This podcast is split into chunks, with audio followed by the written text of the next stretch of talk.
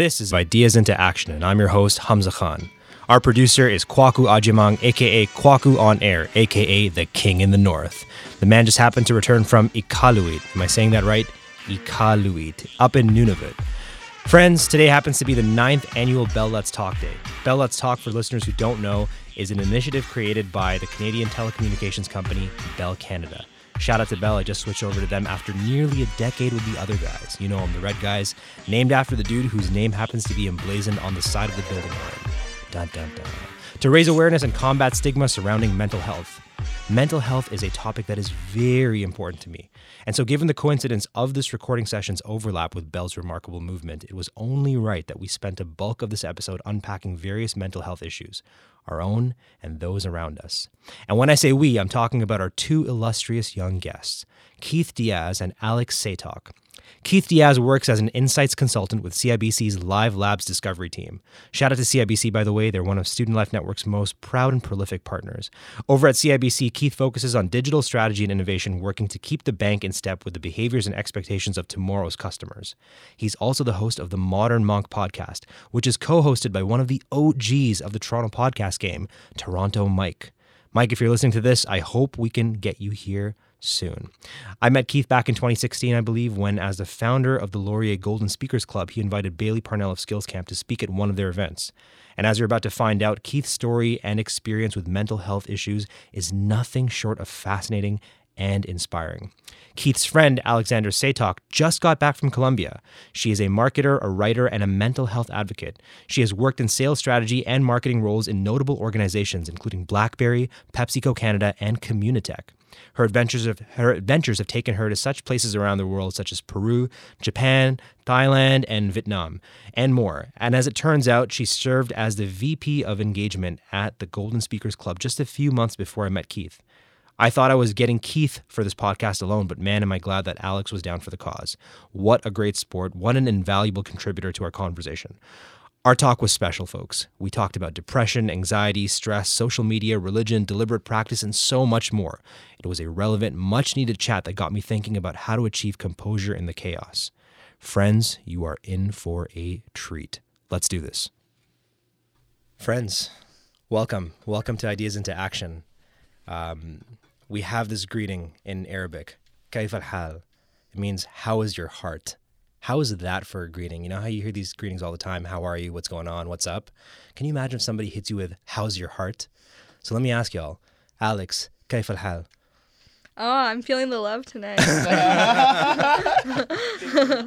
Keith, what about you? Kaif al hal? Heart, heart is good, straight pumping.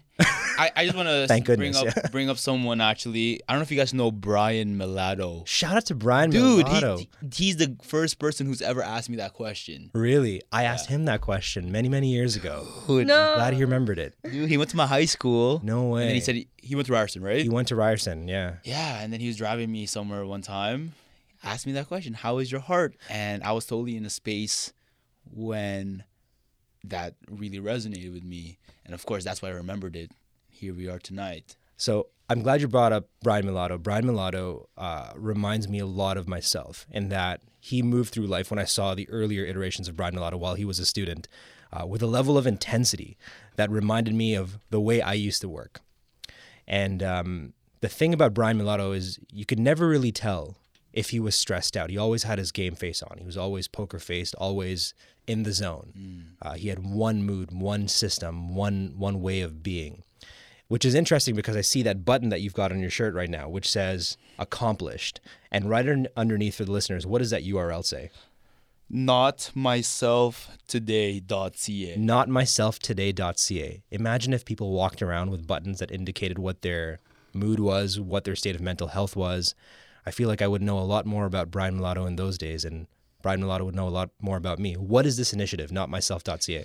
It was, or it is, uh, being facilitated by the Canadian Mental Health Association. CAMH. CMHA. There's Oh, there's CMHA, and sorry. CAMH. I know, dude. Oh my I was confused by that as well.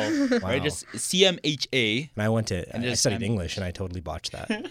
No, CMHA. It's, uh, it's common. It's a common uh, kind of uh, confusion between those two organizations. Yeah, but it's by Canadian Mental Health Association, a hundred one year old organization, by the way. Wow. One year old, and the way they're doing things now, the way they put out their image, totally relevant to our demographic, right?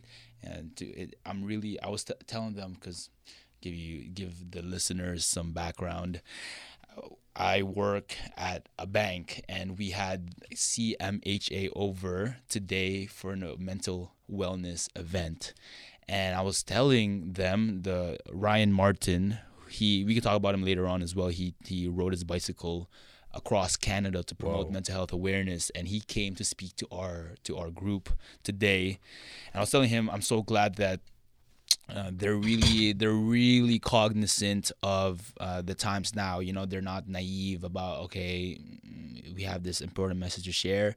Of course you got to take into consideration who your audience is right? If you really want that message to stick. So sh- quick shout out to the Canadian Mental Health Association Boom. And you just glossed over the bank. You got to name drop the bank, buddy. should I Yes, absolutely. Could I? Nothing but illustrious shout outs here. the Bank of Mac Gibbs no I'm kidding uh, the, the I work at CIBC Hey. another old Canadian organization establishment. Yeah, so the intersection of uh, you know the bank and then now there's this organization that's really trying to promote mental health and being in that room and listening to our senior senior directors uh, speak about this passionately, not just like okay, I'm here because I was asked. It's not just lip here. service, not Right, just trying exactly. to fulfill very flimsily a, a CSR objective. Exactly. I'm so happy to hear that, man. And and shout out to CIBC. They're uh, the most prolific and one of the most proud uh, partners of Student Life Network, and we're so grateful for their support to help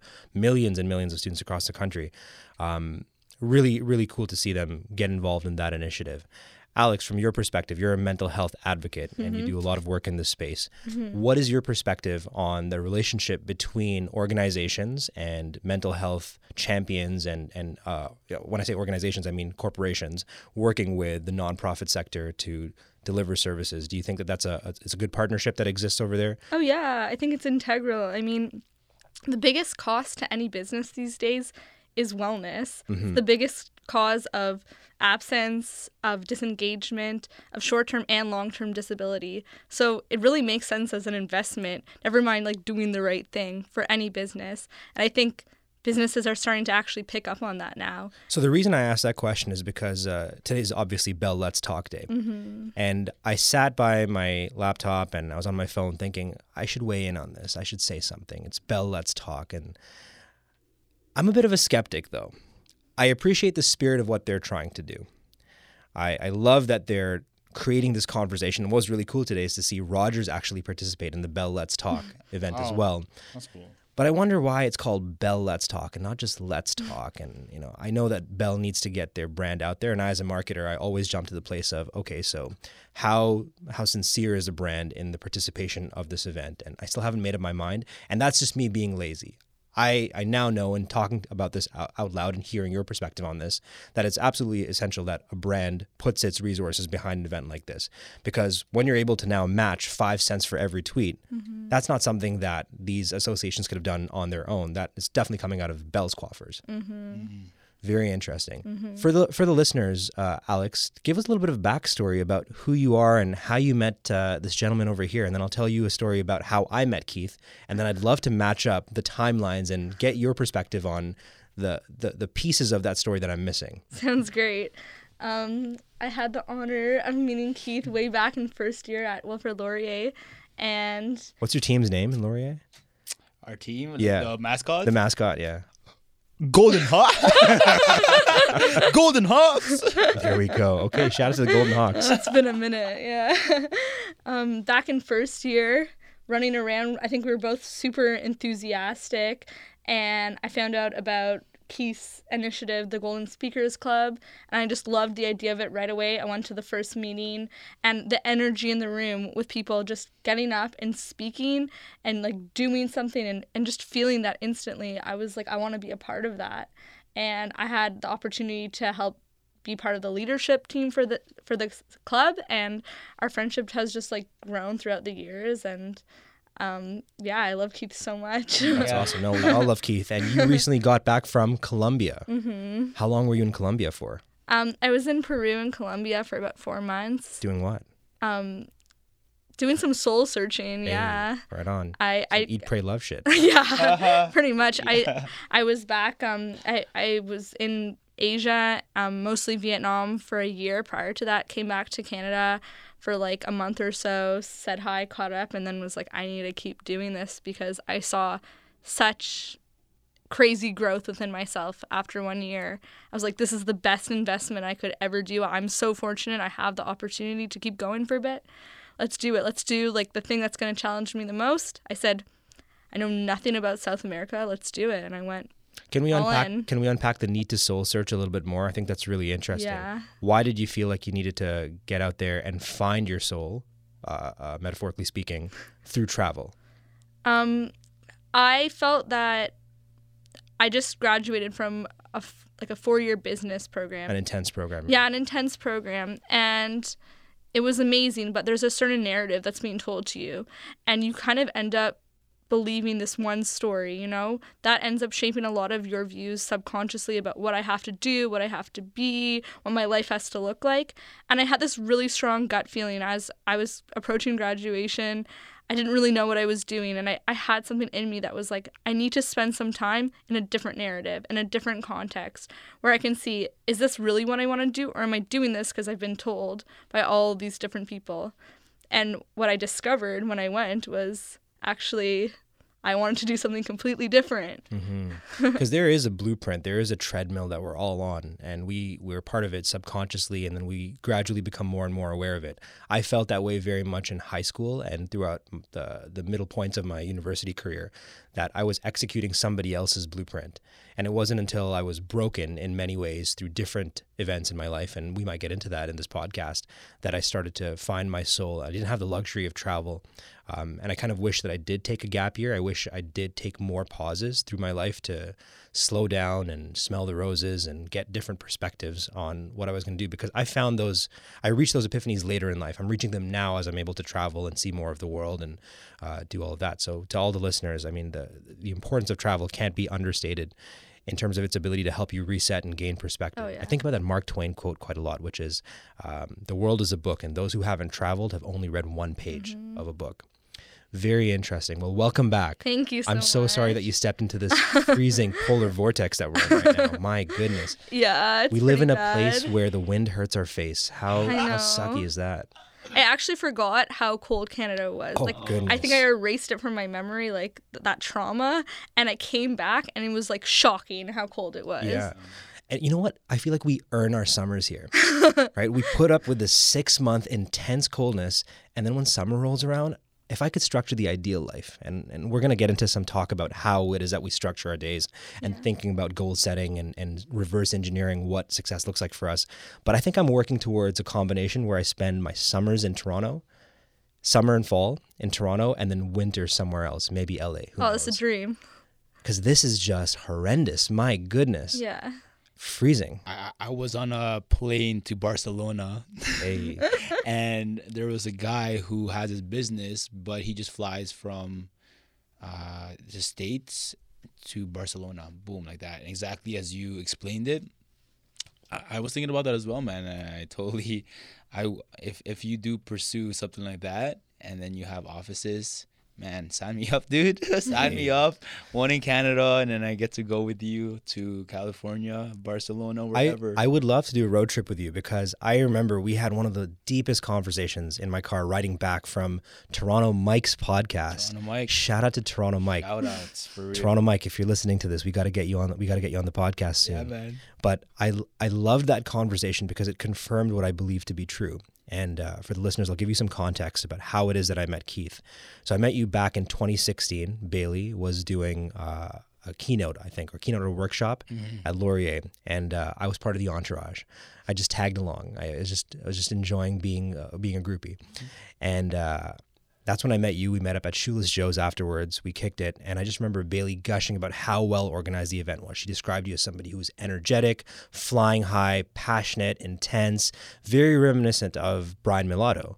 And I'm like, oh, very interesting. And then when you name dropped Brian Milato that night, uh, which you did, and I, I thought to myself, oh, of course they know each other. like, you know, the, the, there's like two planets that have an intense gravity that brought themselves within each other's orbit. And that friendship helped me understand the type of person that you were, which was an overachiever. And then there was a long lapse, and we stayed in touch online. And I saw that you were posting stories about yourself. Um, you were telling your story very well. And then things started to subside. The stories became more frequent, they became infrequent, uh, they became fewer, they became uh, less authentic. And eventually, you deleted your Facebook. So I figured something was wrong. And it was confirmed when we did that first episode of the Modern Monk podcast, which is your podcast. And that was one of the most difficult podcasts I ever did because the host didn't show up. You were the host. You were there physically, but mentally you were gone, buddy. You were vacant. You weren't there. And I remember Toronto Mike, I could feel his frustration being like, hey, Keith, ask questions. Keith, what are you doing? You're going off the rails. And so then we got in the car, and uh, I remember walking away from that podcast thinking, something's off. Because I've seen that look before. I, I, I know what that vacant expression was. It was depression. I've been there before many times. I was there for most of 2018. And we sat in the car, and this is the second act of your story, and you confirmed that you were depressed. You were horribly depressed, clinically depressed. You remember those times? Yes, I do. I do. Uh, and uh, thinking back to that car ride, what I could say about that was honestly, it was just nice to have a um, a listening ear, an attentive ear, and that that definitely, uh, you know, around that time, that was still I'm tr- I was still trying to like come out of that darkness. So yeah, you caught me. You caught me while I was going through that. Um, however, it really does um, inspire this conversation we're having right now, right? And I, I was reflecting on this recently, actually just just today, earlier today, when Alex was over at my place before we came came here to the studio. And I was thinking about, you know, going through the depression and obviously while I was going through it, I was like, why am I going through this? I don't want to be doing this right now, right? I'd rather not. And okay, that was that was my previous state. And my current state i'm you know i'm doing a lot better For sure. but obviously the what is it? The the power of the brain is that like i think to the future. And i'm like and you know, of course living in our in our times or in this society for lack of a better uh, label it's like you naturally plan out your life. Okay, so this is going well now. Okay, will I be able to carry this forward? And as part of that forward looking uh, Perspective. perspective, exactly. I like, will something like that happen again to me, right? Mhm. And I was thinking about it, you know what? Like, first off, I'm not there yet. I'm here now. And even if, even if I do, at least now, now going back to you know coming back to the moment, like I'm here now. What can I do right now? Right? I mean that that stuff has not even happened yet. So what can I control? Is that I can control myself right now, right? Um, cherish Yeah. this moment for what it is. I love that. I was uh, I was in Colorado recently, and uh, I met uh, a mentor of mine. She became a mentor instantly. Her name is Eileen McDargh. She was speaking at the same event, and she said she she echoed what you said. She said there's no other time than now. We spend so much time living in the future and living in the past, and it got me thinking while I was there, surrounded by the mountains, of a mountain climbing analogy. That if you want to climb a mountain, if you look below, you're going to get vertigo. You're going to get dizzy. You're going to think about how far it is that you've come, and get overwhelmed and possibly be paralyzed by fear. If you look up, you're going to see how much is left to climb, and you will also get paralyzed by just the overwhelming scale and scope of the task ahead. If you want to scale that mountain, look ahead, one foot, one hand at a time. I like that. Uh, and two, I, would like to hear more about your Colorado trip actually, and then you being in the mountains because that is Absolutely. cool. She's been in the mountains a lot as well. We'll get into that, but let, let's let's finish first this this three story act over here. So you were you were in a dark dark place, and so Alex, you're obviously you've obviously been in touch with Keith throughout this time. Mm-hmm. You obviously lost one of the channels, Facebook, mm-hmm. from which you can no longer connect with him. Yeah. what were you noticing during this period? And I think this was just just late last year. I would say mid mid to late last year. Yeah, yeah, going through. Did that. you notice this? of course, I mean, Keith is one of my good friends, and I think that when a friend is going through something like that, your job isn't to fix them or to judge them. It's just to be there. And like my love is just unconditional, you know? And I know that Keith has the strength to overcome whatever is in his life. And not only that, but it will make you and has made you into a stronger person. I mean, it's brought you closer to the person you're destined to be. And the hardest times in our lives bring us closer to our truth. And Alex, I would say that you're the most educated at this table right now when it comes to mental health issues. Um, you know, how, how much better would the world be if we all had pins like the one that Keith Oh, is wearing right now that could indicate what Oh, it is that we're going through? The only way that I knew that Keith was going through depression is because I had passed through it myself. Otherwise, I was totally oblivious to it. Yeah. Uh, I've experienced depression. I've ex- experienced anxiety, uh, uh, perpetual anxiety, I would say, uh, anxiety attacks, panic attacks. Um, there's a long history of mental health disorders in my family, schizophrenia. Um, there's been paranoia. There's been, um, uh, what's the other one? Psychosis has happened as well. And especially in the South Asian community, we misdiagnose it all the time. We, I would say it's a huge problem in the South Asian community. I would say specifically within the Muslim community as well, where we equate a lot of things that are clear mental health challenges and disorders with weakness. And uh, I heard it my entire life. It's like, no, you're not going through anything. You're just weak. Suck it up. Toughen up. Soldier up. But the truth was, I was hurting, man. And so when I saw it in your eyes, that's when I knew that, hey, that's depression. From your perspective, Alex, um, give us a little bit more of a nuanced understanding of what the signs are that somebody's going through something like that. Mm. It's really hard to be perfectly honest because it's not always something that's observable. Mm-hmm. I mean, sometimes if you're lucky enough, you can look past the exterior and you, you see the truth in someone's eyes. The eyes are the window to the soul. Hey. But, you know, mm. it's hard. It's really hard because often when it looks like somebody is actually succeeding and thriving yeah, in life, high that- performing. that's when they could th- that person could be suffering more than anyone you know we've seen that with these popular figures like robin williams kate spade Yeah. um, R.I.P. yeah and Uh, people Anthony that Bourdain was just devastating. right? exactly and these people that for us symbolize happiness success exuberance connection intellect and these are the people that are taking their lives They just want to end the game. I mean Too much light. The, the pressure of life is too much to bear. Exactly. And how could we how can we see that? That it's a really difficult situ- like that's a very difficult question to answer. Because you think you know these people that you named, including Mac Miller, who I'm just thinking about recently, they seem like the most self-actualized people. Mm-hmm. They seem like people who've achieved the top of Maslow's hierarchy of needs. They've satisfied every single level right up to the top, where they're fully aware of themselves. But I think that that comes with a price. Mm-hmm. I think when you're that aware, when you're that successful, and you have the luxury of time and money, I think a cold realization sets in, which is we're not all that special. Mm-hmm.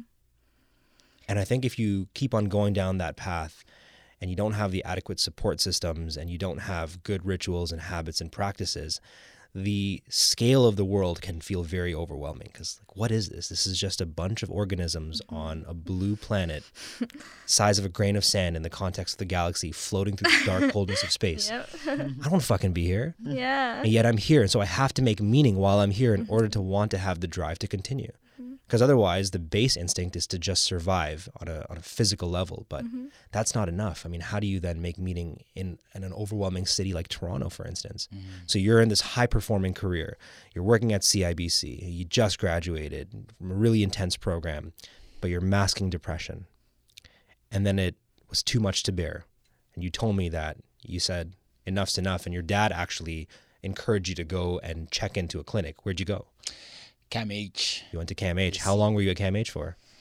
I was uh, an inpatient there for one week, Damn, brother. which is actually relatively short compared to how long other people are staying there. hmm I mean, if I just talked about my experience in there, that would be a 10 hour podcast or maybe a, a podcast series. Oh, for sure. No, no doubt you'll be back. But like for for for the listeners, for the for the sake of this episode, can you give us a quick overview, as quick as you can, yeah. um, or or take as long as you want? just to describe uh, my experience. What what in what was the process like? What like Okay, so I'll tell. I'll tell. Okay, sure. I'll tell. I'll tell the story of. Uh, so, before I even got to seeing, um, seeing someone about about uh, the the depression, I just have to share with the audience that I was in bed for months, and you know, this is prior to the prior to, to you checking in. checking in and, and uh, with regards to this you know high performing career or whatnot like i was fortunate enough to have a condo literally right beside my office right? Just right across the street. Yeah, man. two second walk. And you know it, it ideally that's that that works out perfect. Actually after the whole depression like i'm just fast forwarding here that works out perfectly right? And that's how it was supposed to be. However when i first moved in i had all these worries about osap am i going to be able to pay off the condo oh shit this is so expensive oh uh, i'm not really feeling that good at work you know why am i feeling this way at work and so that led me to this like spiral down and then uh, really the the the worst of it was when I was just in bed and it I would I would wake up in the morning and I'd be like, okay, it should be time to go to work. I was like, no, I don't want to go. And then I stayed in bed. And then I got up maybe 11 a.m. I'm like, okay, of, of, of course, the work day has already started. People are working. I would look out the window, look across the street, and see my building. And that would just remind me I should be there in there right now, but I'm not. I'm not feeling it. And then I would, I, my response to every single thing, no matter no matter if it was you know having to go to work or my friends texting me, my mom wanting to reach out to me, my my response always was to put my head back on the pillow. Not to fall asleep. I, I wanted so so bad to fall asleep, but I just couldn't. I just had this feeling, and then I that you know totally debilitated me and uh, immobilized me and i'm stuck in bed i didn't even want to you know walk to the washroom i want to take a shower so it was there and then of course my parents uh, being the support that they are they would come visit me and there was one day when my dad just said yo come on please do it for me do it for me please just see someone and of course, I've already been in bed for months, and I was like, "Hey, you know what? For sure, I'll go with you." I didn't even I didn't even change my clothes, you know, in my pajamas, uh, and I went out, and then we went to CAMH emergency department and after the diagnosis they said yeah you said you have severe depression you've been having suicidal thoughts um, we got to keep you here overnight and at that point, as it as it always was, I was just kind of like, okay, sure, whatever, right? What can I do? and then I ended up staying overnight, and then I ended up staying a whole week. And to describe my experience in the hospital, I would say it's uh, definitely eye opening, uh, very humbling. And then right after that, uh, I just went into the I went into the whole road to recovery right road to recovery you know was i was seeing therapists and they were telling me all this whatnot however if i could summarize my life since then and now which is not a long time really a matter of months. If i could summarize that recovery i would have to say it always comes back into myself. I want to highlight what Alex said earlier when uh, you asked her, you know, how was it um, when she was kind of like noticing that I was going through the depression, and she said that, and I, I, I like I just heard this I don't know five minutes ago, and when she said, you know, I knew Keith is strong.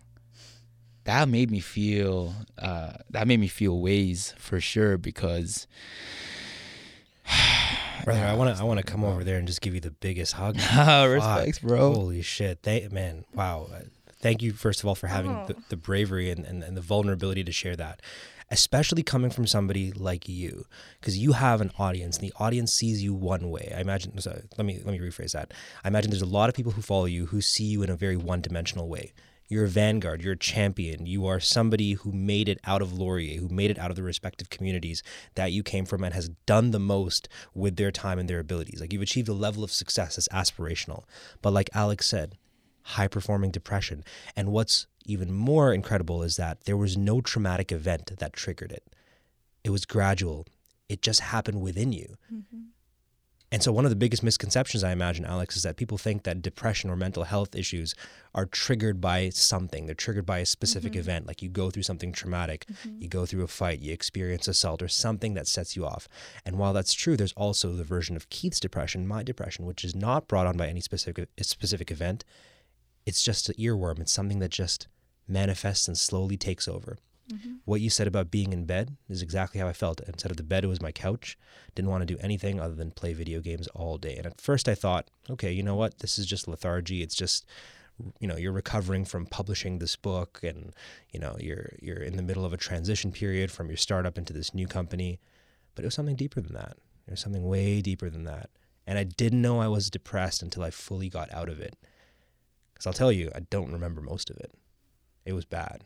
So I'm I'm amazed that you have such a vivid recollection of what happened. For me, it was one big blur. I can't even tell you how long I was depressed for because I don't think I was fully there. Oh, I'm getting chills. I am so amazed and proud of you because this is the first time that I'm hearing this story and I didn't know that you checked in and that takes so much bravery. Like you don't even know how brave you are. That is that is inspiring. That is so inspiring to people listening and you're going to help somebody. Hundred percent. because you know that is the thing about it. You feel like when you're going through it i've also gone through depression. You feel like you are crazy. You feel like what is wrong with me? I, like you get in your own head and just like another level. Alex, what what can we do as as as allies, as friends, as partners, as family members to help people that we see going through mental health challenges and they're people who are suffering in silence? What can we do as people who uh, want the best for our loved ones? How can we help them through these difficult times? it's a really good question i Like, think you- Keith had his dad show up and literally Yeah. pick him up out of his PJs and say, "Let's uh-huh. i don't think there's a one-size answer fits all. No, right? I don't think you can fix it for somebody. Um, I think that you can be there for somebody. I think half of what makes depression so debilitating is how isolating it feels. Mm-hmm. You just start to live within yourself and you separate yourself from the world because you f- perceive that you're a burden. And for someone just to look at you and say, hey, Uh, sorry to all the listeners. We just experienced a small technical hiccup over there and we lost a couple of minutes of our conversation. I apologize, but uh, we tried to keep it on track while the difficulty was being resolved by our AV wizard, uh, Kwaku Agyemang. Shout out to Kwaku. Shout out to Kwaku on air, aka the king from the north, king of the north. Uh, just got back from Iqaluit. Iqaluit in Nunavut. But sorry, uh, to the listeners, the conversation has reached a breaking point. It's reached, reached a watershed moment where the World Health Organization has come out swinging and said stress is the health epidemic of the 21st century. This is the thing that's going to kill most people stress. Yet, I think we're still moving very slowly. And I think that one of the, the biggest challenges that we have as millennials in 2019 and certainly beyond is the tethering that we have to these little things in our pockets. our perpetual connection to the World Wide Web, to each other. And uh, I think what's happening is we're no longer managing these devices. These devices are managing us, and they are exacerbating existing underlying mental health challenges. I know Bailey talks about this all the time. She talks about the dark side of social media. She talks about uh, how it's affecting youth. And I want to ask you guys what your experiences have been with that. Uh, Keith, we obviously talked about the fact that you just opted out of Facebook altogether. Alex, where's your relationship at right now with social media and mental health? It's funny that you asked that because since coming back from um, Colombia, I've done a personal inventory on a lot of things in my life. Personal life. inventory. Ooh. yes, I've had to because like the mental health journey, it's ongoing, you know, and it's it's happening all the time for me. And one of the decisions I've sort of made since coming back is I've gone in Facebook and Instagram off my phone for now. Not necessarily forever, but I need to have a little vacation from that. hmm And Digital detox. yes, I think that's really important because if you go off social media and that feels bad, that's telling you that you need it. You know what I mean? If you have if you if you're jittery and you're craving it, like that's withdrawal. Like any addiction. Oh yeah. No, Bailey's research has found conclusively that uh, social media has the same traits as drugs, like hard drugs, cocaine. Like they share a lot of similar similar characteristics. It's terrifying. I think in our lifetime we're going to see social media rehab. I think that a lot of listeners are like, Hamza, what are you talking about? Did you smoke something before this? No, I'm telling you, there's going to be centers that are dedicated to helping people wane off their addiction to social media. It's compulsive. People are just on refreshing their feeds, like how we sometimes open refrigerators in the middle of the night. We open it up, we know that nothing's going to change, yet we return five minutes later, opening it up again, thinking something's going to be different, and nothing's fucking different. Story of my life. That's Instagram, that's Facebook, that's Twitter, that's Snapchat. It's Oh, producing yeah. compulsive behavior and technical addiction. Um, I'm terrified. I I don't know if and when I have children how I'm going to be able to raise them in in a world where the primary socializing agent after parents is the internet, Mm-hmm. it's devices. I worry. I worry. I lost my phone the other day and I lost my laptop back to back. Oh no. I felt fantastic. I'm not gonna Yeah. lie. I, I actually enjoyed the day where I didn't have my phone. Nice. And then very soon after that, I lost my laptop, and I said to myself, "Oh my goodness, so much of my life is dependent on this device on the desk and this device in my pocket." Whew, where do we even go from there? My goodness. That's nice, dude. Uh, the fact that you even bring it up like that, right? And I, I also want to um, bring up a good point by Bailey when uh, I really like the point that she made when she says, um, y- y- "You wouldn't blame Samsung. Samsung for a bad TV show, though, Mhm. right?" And what I got from that, obviously, open to uh, personal perception hmm interpretation, yeah. interpretation. What I got from that is self work, really, right? I mean, that's all stuff that I say I choose to, but then I guess you kind of were conditioned into it, like, oh, f- having a phone is normal. It's a cool thing to do. Obviously, when we're younger, mm, okay, yeah, enjoy that. However, as it plays out, you know, in our later years or uh, closer to the present times, holy crap dude like you realize that we get so caught up in all these externals but again it comes back to self-work right? So mm-hmm. how how you and I, we can talk about that some more. Sure. Uh, uh, but i just want to mm, make it clear to the audience to you guys that a lot of my where i'm coming from is really like especially right now dude i'm doing so much self-work you know and i i see it playing out and then i, I just it's not i'm not saying I don't care about what other people think. I don't care about other these things. But now I choose of of what I I, I, I, I engage in. Man, I'm so excited to get into the the ideas into action, like templated section of the podcast where we ask you specific questions about time, energy, and attention. Because I love that. I choose to versus I need to or uh, I feel like I have to. I choose to is such a such an empowering statement. Before we get into that, I have two last questions for for Alex over here, because a lot of our listeners are young professionals. They're people who are just starting out. They're about to embark on the paths that will bring them to where the three of us are right now, and I wish them all the success in the world. But I imagine there's a lot of them who are listening to me, listening to the two of you speak about mental health, and it's a brand new concept to them.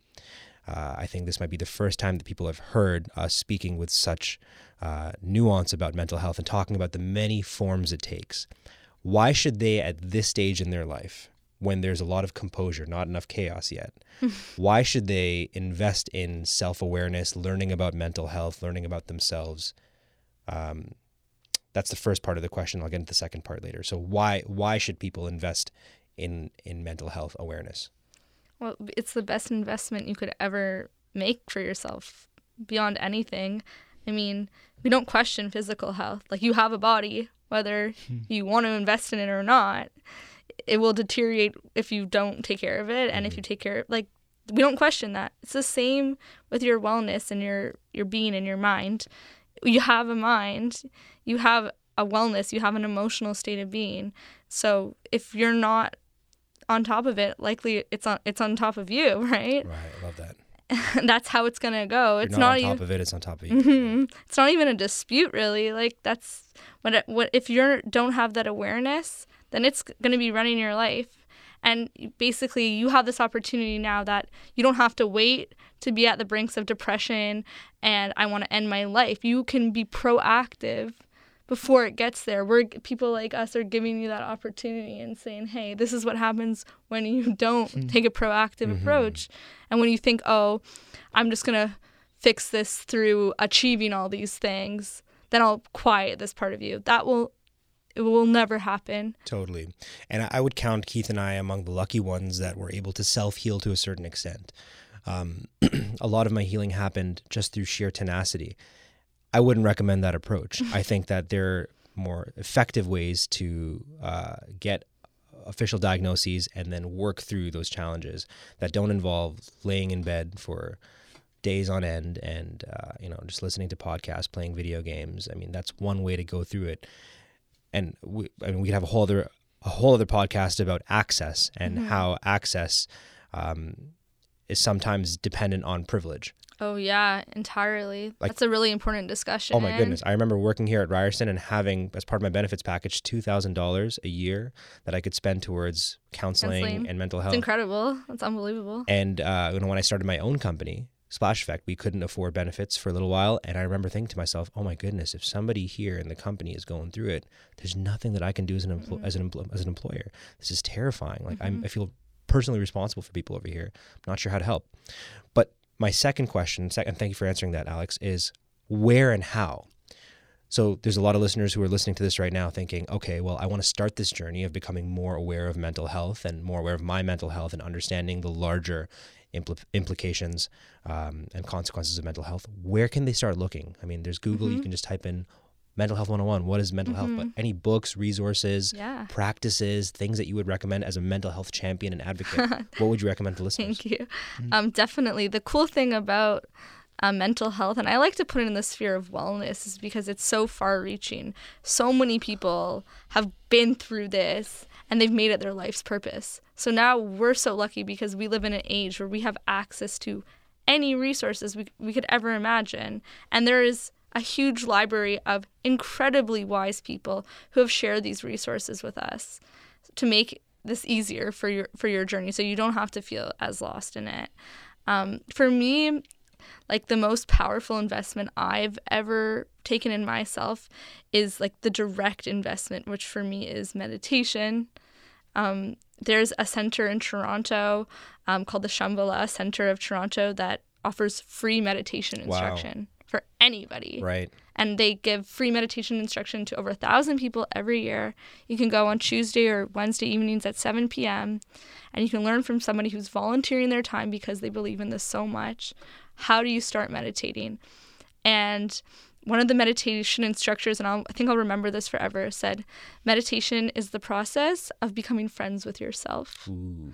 I love that. Meditation is a process of becoming friends with yourself. Yeah, which is So good. for me how I frame this journey. hmm do you even know what's going on inside of Yeah. yourself or are you so consumed by what you're doing all the time that you for, you've forgotten about your being Right. you've forgotten about the basic essence Right. and if you don't ask that question and you ignore that part of yourself after years and years it's going to come out and it's going to come out sometimes violent and strong hmm because you haven't taken care of that part that most basic part of yourself Right.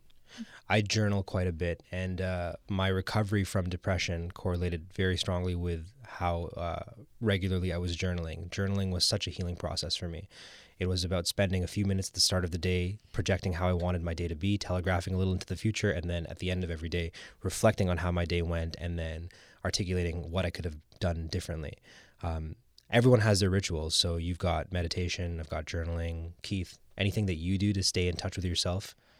Meditation, absolutely. Yeah, you're the modern monk. You have to meditate. yeah, the modern monk and How do you find composure in the chaos? Your phrase, not mine. breathing helps so much. Uh, pra- the practice of breathing, of course, people are like, dude, I Yeah, breathe- I explain. breathe Explain. The, I breathe all the time. Yeah, yeah. I'm breathing right now. no, but try breathing no, the practice of it, the deliberate Break it down. intention. How do you do it? So it's it obviously takes a while, and it, it, the breathing is actually it leads into the med- into the meditation. But for myself, it like I, I like to tell people in in, in modern mo- in modern monk fashion, you can be meditating. You know, meditation does not have to be this is for myself as well, but I've seen this in other people. It's not just me in my room. Of course, I have those uh, those moments. I I I get I, I get the opportunity to have that that alone time. However, of course, I want to go out and you know chill with my friends. I got I, I want to go to work. I want to you feel productive during the day. Uh, I want to go party. I want to go out for food and whatnot. Even when you're doing all that out there, you know, enjoying the city, doing it for the culture you could still be meditating in the moment. And uh, I, I, I want to point to a this story of it's not really a story, but this realization. They were saying that the people who were the happiest by the end of their lives are the ones who spent um, most of it in flow state. Flow mm. state. What does What's that flow mean? state? Yeah. It's when you're totally um, in the moment, like you're in the zone, in your element, like doing in your element, yeah. right? When I'm speaking right now, I'm not thinking about anything else because I'm in the moment. I'm speaking. When you're, uh, I don't know, listening to your favorite song, your li- your favorite music, when you're playing your favorite music, when you're watching your favorite TV show, when you're just watching the sunset, whatever, you're in the flow state. You're in the moment, and the opposite of that is when I'm in my my thoughts, my mind, right? I'm like, I'm worried. I'm thinking about what happened in the mm-hmm, past. Anxious. Li- literally, these are all invisible, right? I'm not seeing it, but I'm imagining in my head when I'm stuck in all that. Oh, dude, of course, like it's natural for us. I'm not even saying, oh, as soon as you get in, as soon as you start thinking, you're fucked, right? Like, it's natural. However, that's why I, I, I really advocate for the practice, the deliberate practice of breathing, and then you're you realize you're here. You're not up. I'm not up here. I'm not, you know, where I'm not where I think I should be where I'm planning on where I should be. I'm not where I was or where I even thought. Think about like, dude, this is another topic, but memory. Like, I heard that my memory of an experience with Alex is is or very likely not exactly as it happened as mm-hmm. it happened. It's just how i perceived it. Now obviously alex has her own perspective of that exact same situation as it happened but she's gonna remember it a different way. So i'm thinking about it and it's making me feel ways right? Because i'm like oh this person said this to me. Why did this person say this to me? I, dude that's all invisible right? That's all up here. And when i can come back into the moment I'm not I'm not running away from those thoughts, but I am aware that they're there. I'm aware of it, right? And a, a big part of this practice, everyone, listeners, dudes and dudettes, a big part of this is like when I'm here, you're just aware of and everything, right? And when you said composure in the chaos, composure in the chaos, and you just know that the chaos is there. I'm not saying com- just composure. You gotta you gotta you gotta acknowledge the chaos, right? So that is how I that is how I get into you know this this uh, Zen mode. Alex, this is uh, this is the modern monk. We're so we're so blessed to have this guy in so our life, blessed, man. So we blessed. are the Buddy, modern monk. I, I I'm sorry, Kwaku. I, while he was saying that, I became very aware of my breathing, and I was breathing into the mic. People think I'm probably asthmatic or something, so might be a bit of an editing nightmare for those last few minutes. Man, I was breathing really heavily into the mic. This is the perfect segue to go into the performance point component of the podcast, you talked about deliberate practice. We talking about practice. We talking about deliberate practice. I don't believe that there's any shortcuts. There's no magic. There's, and I've witnessed this firsthand. I watched my dad build a life from destitute poverty to the level of wealth that he's been able to achieve. There was no handouts. There was no grants. There was no help other than himself. Him, my mom, working in tandem, putting in the work, doing the work, designing systems that allowed them to build a life that they dreamed together. Let's talk about how you, the two of you, have structured your time, your energy, and your attention, the practices that you have, the deliberate practices that you have that have brought you to this precipice of success that you stand on and uh, is obviously a launching pad for much more success into the future. All ready? Yeah. Thank you. Okay, let's start with you, Alex. what do the first 60 minutes of your day look like? I think the first 60 minutes are everything. That's strong starts. Yeah, well wow. begun is half done. Your whole day comes out of the energy of how you start it. How do you start it? How does always Alex a projection of that? Say talk start her day. mm-hmm. For me, once I realized that, that was a big light bulb moment for me. And also since coming back, that has been something that has been one of my priorities. Like I've been investing even more into my morning routine. So recently, this is what my 60 minutes looks like. I wake up, and as soon as you wake up, the mind hits. Thoughts are flooding. And you realize that if you just go into your day like that, that is the projection of your whole day. If you do not take a moment to stop, your whole day will be flooding thoughts. 100%. That's how it'll go. Yeah. There's no question. That's why I don't check it. my phone first thing in the morning. I wait for hours before I check my phone. Powerful, powerful. That's what I would say also. Don't check your phone. That is a magic moment when you wake up because you get to write your destiny. It's You, like you, you're born again almost. You come out of a near death state. it's incredible. It's a miracle every day. Every day. It's a blessing. Take that in. When you're in a state of gratitude, it's impossible actually to be stressed. yeah. Those two states, like physiologically, cannot coincide. Mm. When you start your day in a state of gratitude, be it the most simple, simple thing, oh my goodness, that changes everything. Wow. Who do you thank when you wake up, or what do you think? There's always something different to be thankful for. Um, I've been actually writing in my bed before I even stand up. Same here. Yeah, it's powerful. Journal on your bed. Same. Yeah. S- set yourself Only up in the thing that- morning. You know what I mean? Like, big glass of water, journal. Let's go. You know, I'm ready to start my day. Love it. That's been a total game changer for me. I'm Yeah, happy to hear that. It's so powerful. So, like, the first thing I do is actually I have three things I do, and I do them in the order that I think feels most comfortable to me, depending on the day. But every morning I do three things I meditate. And part of my meditation is a vision for the day. What is the highest possibility for myself? See it, hold it with me.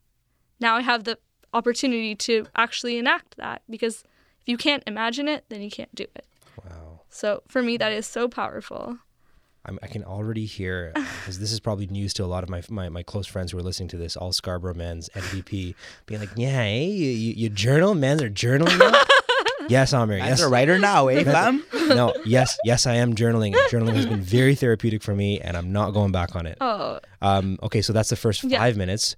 So give us like the big chunks next. What happens? Shower, eat, gym, meditate. honestly, like first hour sometimes is I don't even I'm not even out of bed yet. I, I'm meditating usually for 20 to 30 minutes. Wow, Um, I'm journaling. you have very slow mornings. Oh yeah, but it's an investment. What could be a more, what could be a better investment for half an hour than to mm-hmm. connect to yourself and actually check in? Yeah. Where am I at?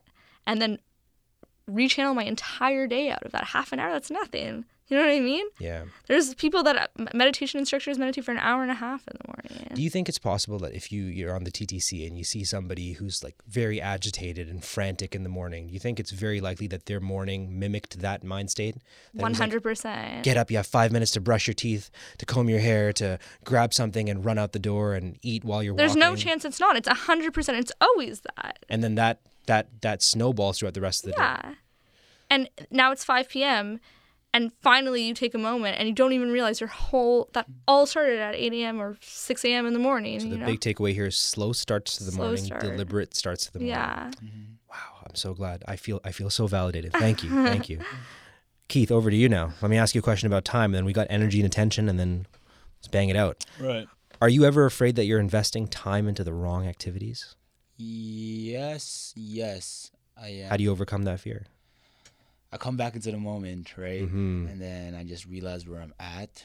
And then I just want to be totally transparent about this. I totally found Jesus again. All right. You know, I, I grew up I grew up Catholic, right? Yeah. So of course it's been there. And in terms of meditation, I was saying meditation could be anything. I realized that prayer is a form of meditation. Oh, yeah. You know what? Speak on that because I feel like I feel like we're in a culture right now that that actively tries to shun religion and write you off because you are religious. But when you get into the science of religion and understand, even if you don't subscribe necessarily to the to the spiritual part of it, but you think really about what it is that you're doing, it's a lot of meditation, reflection, gratitude processes strung together. But it just has a really unpopular moniker. It has really unpopular coding, if you will. So Yeah. speak about it, man. I'm I'm really excited to hear that. so uh, I'm not, this is actually the very first time I've actually been able to share this. I've, I've kept it to myself uh, since starting it. My mom's birthday was on November 25th, okay, 2018, and we have this thing in our community where uh, we we host people. Which community? The It's Filipino community, Christian community. yeah, Filipino Christian communities. We call it the Couples for Christ. That's the whole like community, and under Couples for Christ. Good alliteration there. Couples for Christ. for Christ, right? And then under them, you have the Youth for Christ, YFC, and then they have the Kids for Christ. So there's a whole Wait, so there's Kids a for whole Christ is. KFC. KFC. The real The real KFC. KFC, Kids for Christ. yeah, so uh, we have this. We host people, uh, and it's for her birthday. So we we have we recite two thousand Hail Marys, right, Ooh. throughout the whole day. That takes hours. And before, when we were doing this, I would just you know be like, oh god, it's so tiring. I gotta go upstairs. Obviously, and they, they would people would allow people would allow it. You know, in terms of Scarborough talk, people would allow it. People would allow it in terms of non Scarborough talk. But and, but then on that day, November twenty fifth, twenty eighteen. I went through the whole the whole way. 2000 Hail Marys. Mm-hmm. What I realized was that that totally put me in this like Zen mode, right? And it was not bit, before I realized when I was like reciting the rosary or saying a prayer, I would be like, when is this over? Right? Yeah. When is this over? And you realize, think about every everything else in your life where you're asking that as you're going through it, when is this over? When is it over? And that's where or now is when the deliberate practice of coming back into the moment through the vehicle of deep breathing, for me at least, right? Now is when it is totally applicable, right? To just supercharge our life. And I'm not, I'm not on this mic telling people, everyone, you know, find Jesus or you know, uh, you know, find religion or whatnot. I'm here telling people that you gotta you gotta find your meditation right the underlying you to tell. practice is is the same. I think that there's no secular manifestation of all the things that we talked about. Meditation, reflection, gratitude, journaling that doesn't have its roots in an ancient religion. Mm-hmm. I think they're all derivative of that. We've just chosen to say, hey, we're going to cast off Islam and Judaism and Christianity and Hinduism and believe in these things that are being sold to us by startups and whatnot. But let's not kid ourselves. Like, we've been doing this from time. sometimes Very good, man. Let's shift to energy right now. How much sleep do you get a night, Keith? i try to aim for seven Good, man. somewhere around there None of this five eight, none of this five hour, four hour shit, man. Yeah none of it. I mean you just know right? And, and that if, if you ask me several years uh, prior to this i'd be like oh yeah man you know sleep is for the weak. Oh, dude, You I've gotta- 72 hours straight, man. I was hallucinating by the end. dude you okay you were up for 72 hours. Have you have you heard of tim ferriss? Tim Yeah, Ferriss, yeah, yeah. so yeah. he was Shout apparently he did it he did it in college. He went to princeton i think. Yeah princeton. And then he was on this uh no sleeping wave. And he he he recounted the story of when he was you know walking outside and then he was walking he like woke up again or like while he was walking he realized he crossed a street Oh my goodness. without even like Oh, knowing goodness. yeah, yeah, yeah. without knowing that he crossed the street It's the worst. Crazy. It's the worst. It's terrible, man. Dude, you, you have to get sleep. I've gotten to. I'm an old man now. I've got gray hair, and luckily these cameras are, you know, a little far away. But if you zoom in, you can see that the gray is coming into the hair and the beard. I'm at a place right now, folks, where if I'm not going to get seven to eight hours of sleep, I'm actually going to cancel my meetings and skip whatever I'm doing in the morning to make sure. Sleep's a non-negotiable That's now. amazing. I have to get seven, eight. awesome I'm actually dumber. If I get less than seven or eight, the day's a waste. So I do the math. I'm like, hey, I can afford to skip, miss, reschedule this first thing in the morning because if I don't do it, the rest of the day is going to hell in a handbasket. Seven to eight, very good. I'm glad to hear that. Any any one pro tip that you have for the listeners on how to induce a really good deep sleep, other than Xannies?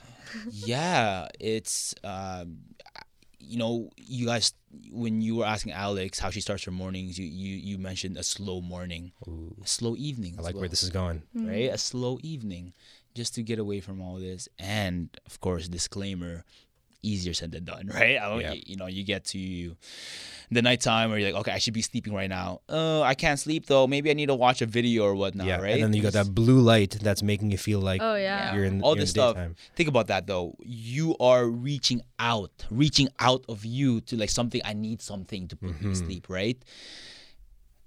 And if we could just please, um, if we could just ha- have um, open hearts to this message of trust us, Right. It is so worth it to just work on yourself and you kind of just be like and okay i've had this before where you know i give myself time like breathe breathe breathe.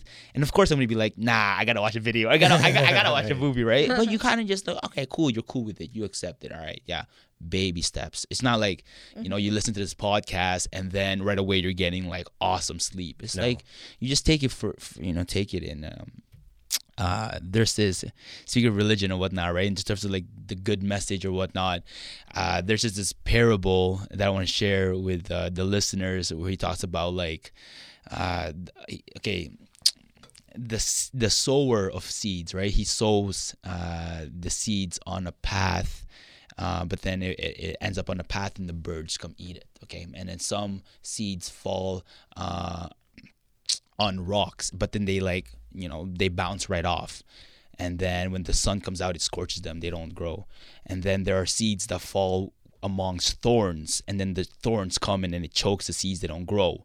There are seeds, however, that land on rich soil, and those are the ones that grow tenfold, sixtyfold, a hundredfold, right? So, uh, fuck, what, where was I getting? Where was oh I, what man, was I was like, modern monk, take us, Yeah. take us to the promised land. yeah. yeah. The message from that though, right? Okay, yeah, I was like open hearts. Bring it back. Um Bring it back. when you're listening to this podcast, let's make it worth it. Right? Um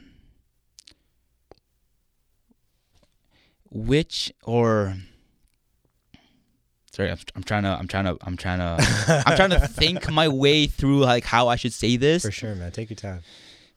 thanks for the space The excitement is beyond words. I love it, man. I'm, I'm, I'm feeling pumped, man. Might do 200 Hail Marys tonight. yeah, we're fam. Yeah, right, exactly, dude. Perfect segue into it, right? It's like which ah. Don't worry- I'm, don't I'm worry being about it. totally honest with you You- don't guys. I don't even want to force this shit because I don't want to say something that's like I'm just saying it for the sake of saying it, right? It's all good, man. We're in the no spin zone, man. Sometimes, sometimes things go off. So No, I think I know what you're saying though. It's like I get the essence. it's it's where's your soil right like what are you what are you watering the fruits in right because some when a plant is underground you don't see the leaf. You don't see the tree. You're just doing the work. And sometimes that's when you're doing the routines and the discipline it's so easy to get off track because you're not seeing the fruits. But trust in it because the fruits are going to be tenfold you know? Mm-hmm. It's going to be beautiful. And Alex, that's actually the perfect segue to the question that I wanted to ask you about energy, because we're the three of us are still in a place in our career right now where we're doing the things that we got to do to get to do the things that we want to do. in the words of Tony Twirl. So we're still in the grind stage, we're still in the hustle stage. We haven't achieved the escape velocity yet. That'll put us in a place where we're only working on things that we love doing, the flow state that you talked about. How do you muster the energy to work on tasks that you hate? Because I'm sure there's a lot. That's a great question. I think try to find the blessing in everything. Try to have gratitude for everything you're doing. But what if you absolutely revile the project you're working on? Can you give me an example? Okay. Um, so you you you taught English, Yeah. and uh, marking isn't a lot of fun. No. You have to mark assignments. Right. How did you muster the energy to sit down and say, "I got 30 papers that I gotta pour Right. through with a red highlighter"? Well, think about it. Every every challenge that you have in front of you is an opportunity. I have this opportunity to be with myself and slow down every 2 days. Like this is something that I can I can look at and I can dread or I can see that I'm being gifted with this. I actually have whereas I'm normally running around being interactive, I have this opportunity to slow down.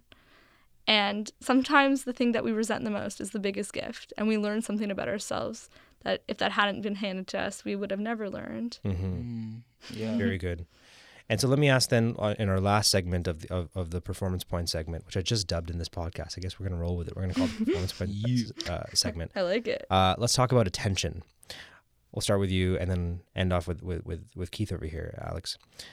How do you stay organized during your busy work schedule? Like, are there any specific tools that you use to keep yourself organized, analog or digital? Hmm. Um, I'm a big calendar and productivity list person myself. I think starting the day is really powerful with intentions for your day. So, setting an intention of how you want to feel. Yeah, and and what you want to do sometimes as well. And I think in this type of environment, it's all about priorities, because there's so much information. There's so many things to do, and our attention is getting dimmer and dimmer because of all the stimulus. So the power is really in the people that can understand how to prioritize the most important things and to get the least distracted. That's the winning strategy. And how does how does Alex prioritize? That's a really good point. I agree with the I agree with the philosophy. I want to get into some of the tactics. Like how do you how do you d- decide when something is on on on the table in front of you Yeah. that you're going to work on it and allocate time and energy towards it? I think again, beginning your day, if there's three things or two things even that I get done today, n- no questions asked. What are they? Yeah. And then it it just makes things clear. It's like okay, so if I just get these things done, I've accomplished something. That's interesting. So there's a lot of listeners, I imagine the younger listeners especially, who are listening to that thinking, Alex only gets two or three things done a day. Well, spoiler alert, I get five things done a day. That's it. I know that sounds ridiculous. And you're like, hey, Hamza, how are you able to do all this and build all this? Yeah, five things at a time. Anything more than that, and you're busy, you're not productive. Exactly. You're not actually focusing. You only have a good eight hours per day that you can allocate your best time, energy, and mm-hmm. attention to. So even if you start with two or three, I'm sure those two or three things that you're working on, they're all bangers. They're mm-hmm. great. Mm-hmm. Versus just half-assing a whole bunch of things, right? That's what I want. Good for you. Good for you. I'm so happy to hear that. Keith, man, you're, you've been the soldier boy in this podcast, man. Just, there's a battery in your back. You're going off, man. This is this is the question to end off the podcast with. How do you process the chatter and criticism of other people? Hmm. How do you drown out the haters? What methods do you use to harness their noise and maybe even improve your craft and take that as motivation? Talk to them.